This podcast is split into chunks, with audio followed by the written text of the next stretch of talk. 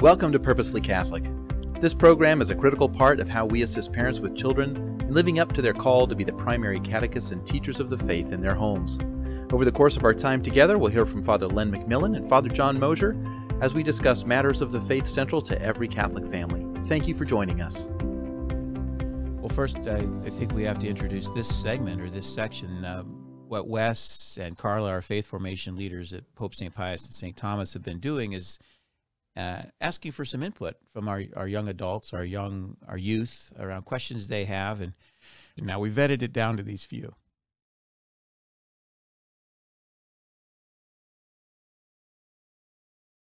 It's a great question because you can tell they think in the sense of causes. Like they're Mhm. smart enough to realize one cause leads another.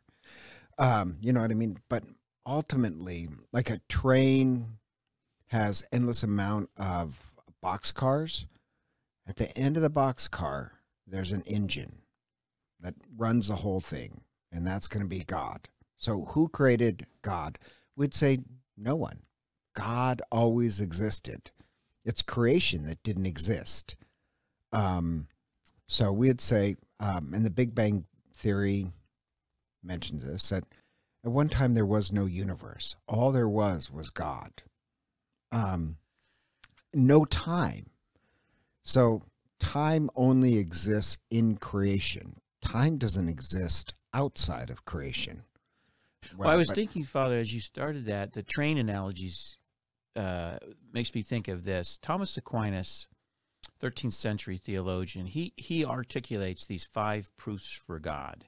And the first proof he argues is called the unmoved mover. You have to have some you have to have some origin of movement, of activity for any other activity to exist. There has to be a source of all things. And Aquinas names that source of all things, the unmoved mover, is God. God is that constancy, that source from which all things emanate, whether, well, in the sense you were just mentioning, time within creation. And he gives these other proofs uh, for the existence of God, logically arguing that all things must have this origin. You you can't have you can't have something from nothing. There must Right. be a something first for Nothing just thing. pops into being. It's not like a hippopotamus is suddenly going to appear here. Something has to cause it. And the The cause of all things is God. So God is not created, God is the uncreated. And God, God exists outside the universe. So, like Einstein, imagine this is creation, this cup. Everything in the cup is creation the planets, the oceans, everything only time and space exist inside the cup. Outside the cup is no time. So that's eternal, not just endless time, no time. So we would say God is eternal. God never was created because there's no time. So St. Augustine had this joke. So think about this. The joke is, what was God doing before creation? And the answer is nothing. He had no time time only exists here. So I meant that for this reason. Uh, created things only exist in the universe, um, inside our universe. Outside our universe, where God, the Godhead is, uh, the fullness of God, there is no time. God is uncreated. So it's like, who created infinity? Well, infinity just exists.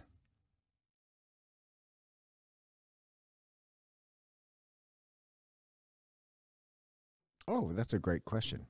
Is that, Father, would you say, first thought in mind, foreknowledge versus predestination? Foreknowledge versus predestination. I think that's one good answer. Is that a good way to approach it? And Well, also, um, the other problem with that question is it comes from the position that I pray to affect God. I'm a controller. Yeah, that I tell God what to do because God is my private servant. God, I want to make sure I get this long as answer I press the the right buttons, I get the But- result.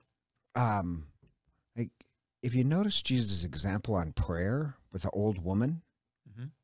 uh, you pray and pray and pray because you become an unstoppable force. You don't pray to change God's mind. We pray to change ourselves. Um, so the question ask the question, I'm praying so that God changes my circumstance. We'd say, no, you pray because God changes you for the circumstance. So That that's very helpful. I, I've had explained to me uh, in that same essence, Father. The God is omniscient, so God knows all things. As we just mentioned in answer to the previous questions, God God exists outside of all things. God is the source of all things. He's not he's not controlled and responsive to things. God's omniscient. So God has perfect knowledge of all that has happened, all that is happening, all that will happen. What God doesn't do is necessarily steer each discrete event. I have a, a friend, you were telling stories earlier when we were speaking of confirmation. I have a friend who has a very annoying habit of pulling in off the main service road into a entryway to a grocery store and then stops holding up traffic and waits for the Holy Spirit to guide her to the right parking place. Like that parking place is made available for me because God's called me to this immediate purpose.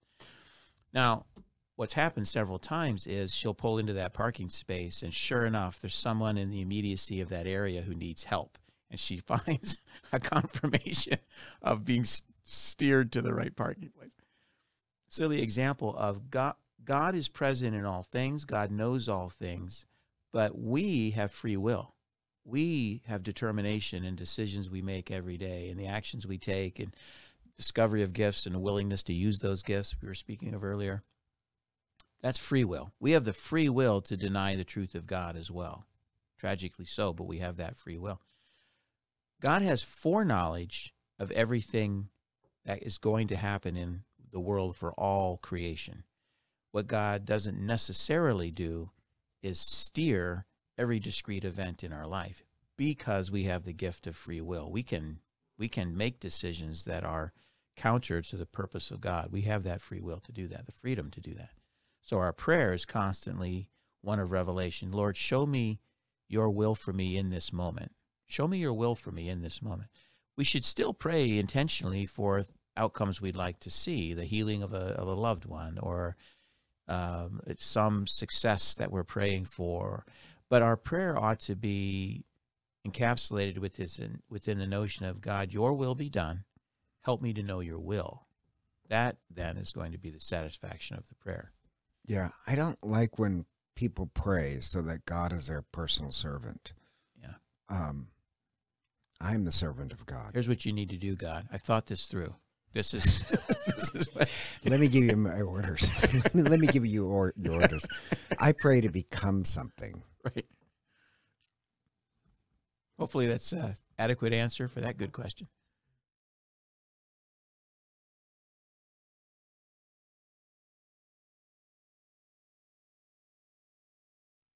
I would first ask who's uncomfortable.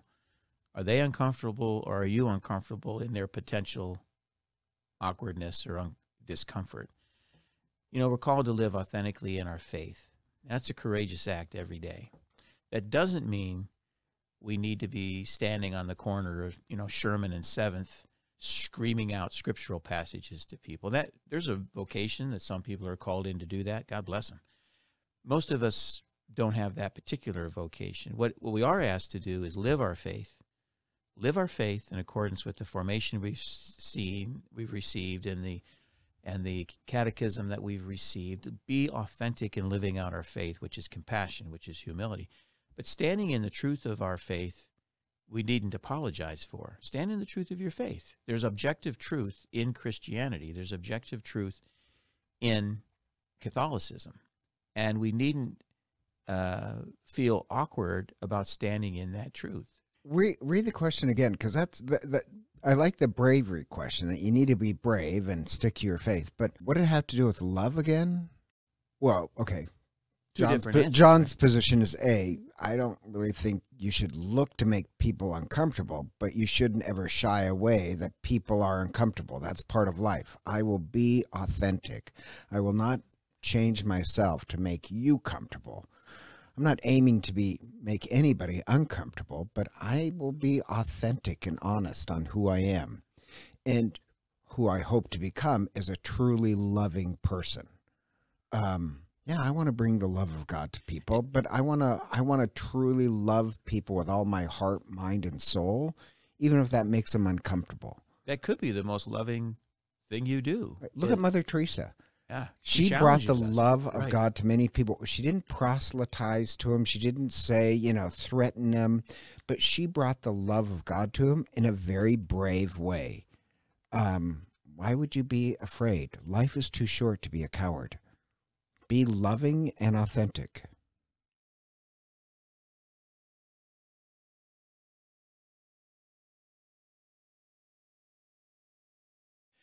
The church's stance on the death penalty is that uh, the church is a, against the death penalty.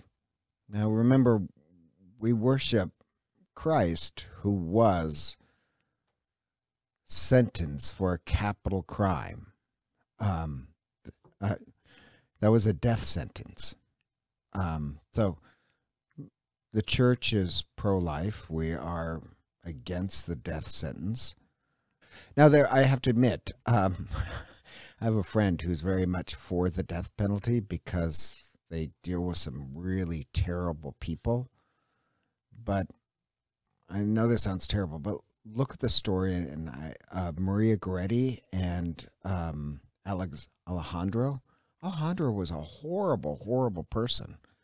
And this priest would go to visit him and um, he would spit at him. He'd do worse than spitting at him.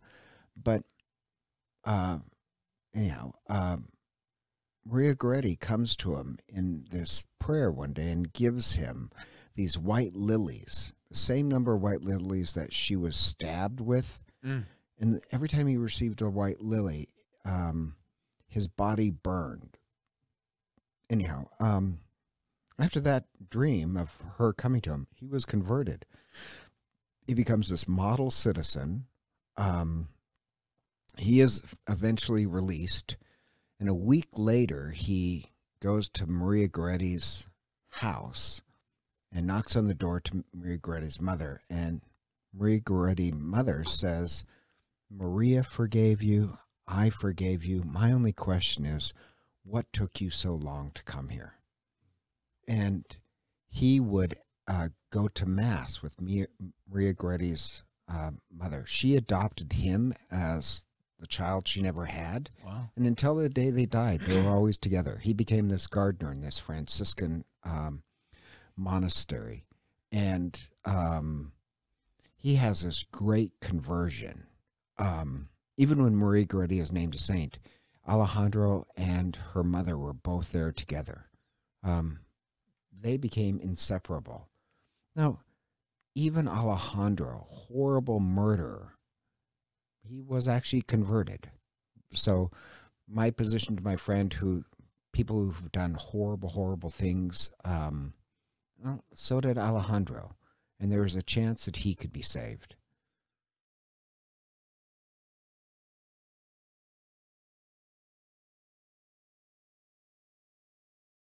Those Oh, are two, that's- diff- two different questions. no, yeah, okay, Let's, we can answer that one.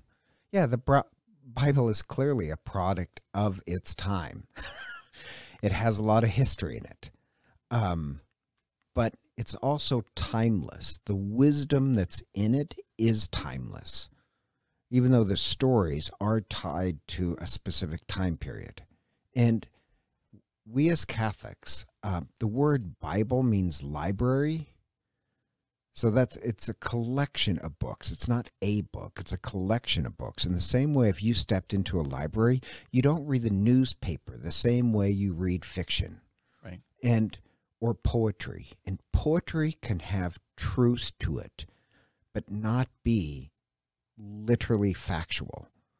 Um so the Bible does have factual truths in it, but the Bible is mostly poetry and wisdom.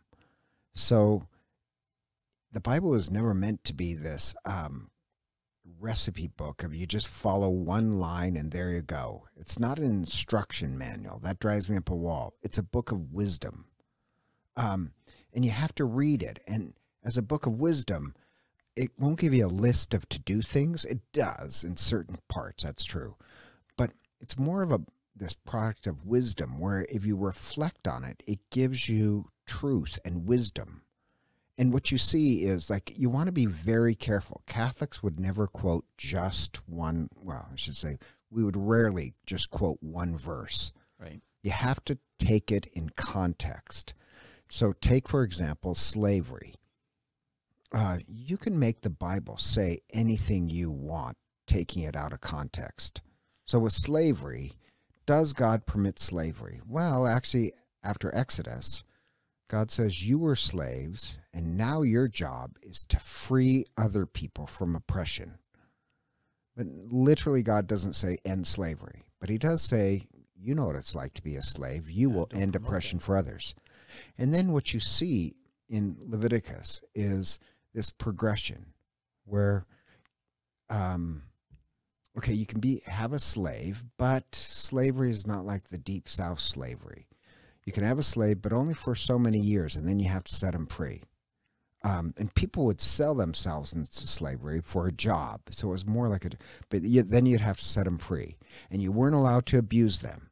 And then it changed to well, you have to set them free, but then you can only um, you can't have Israelite slaves, and then you can't have um, I forget what the next step is male slaves. So what you see over time is God evolving human beings that oh no, slavery is wrong. So sometimes, if you read the Bible, you don't want to take one verse.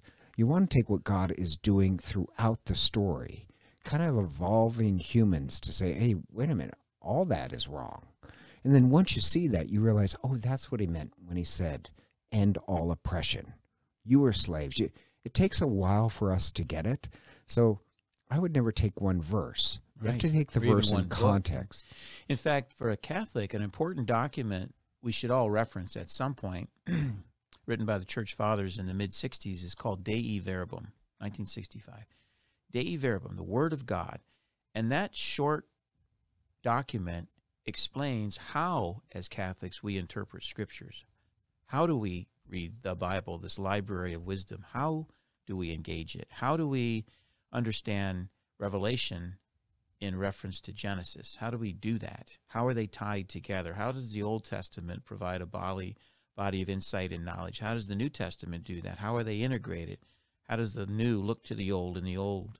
How is it embedded in the new? And you see that as you read through the books of the New Testament.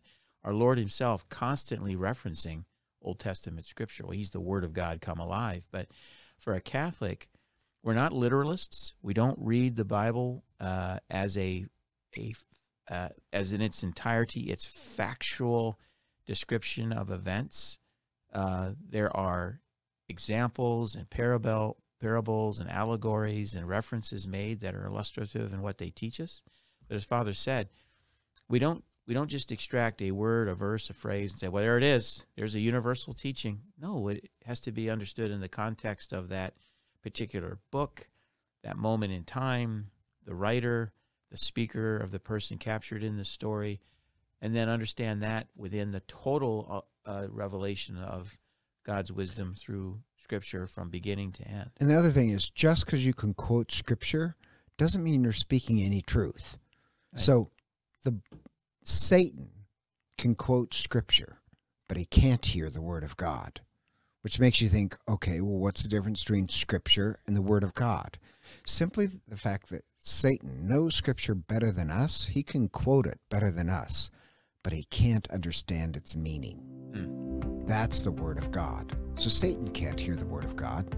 Just the fact that you can quote one line from scripture doesn't mean that you can actually understand its meaning.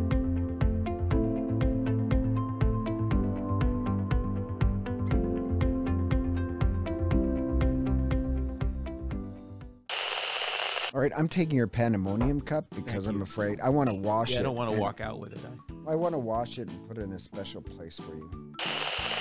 We've received thousands of questions, but they've been vetted down to these very few. We had to toss out a lot, Father, and I, and um, I just have to say, brilliant questions. How are the Packers going to do? I, that one we had to toss.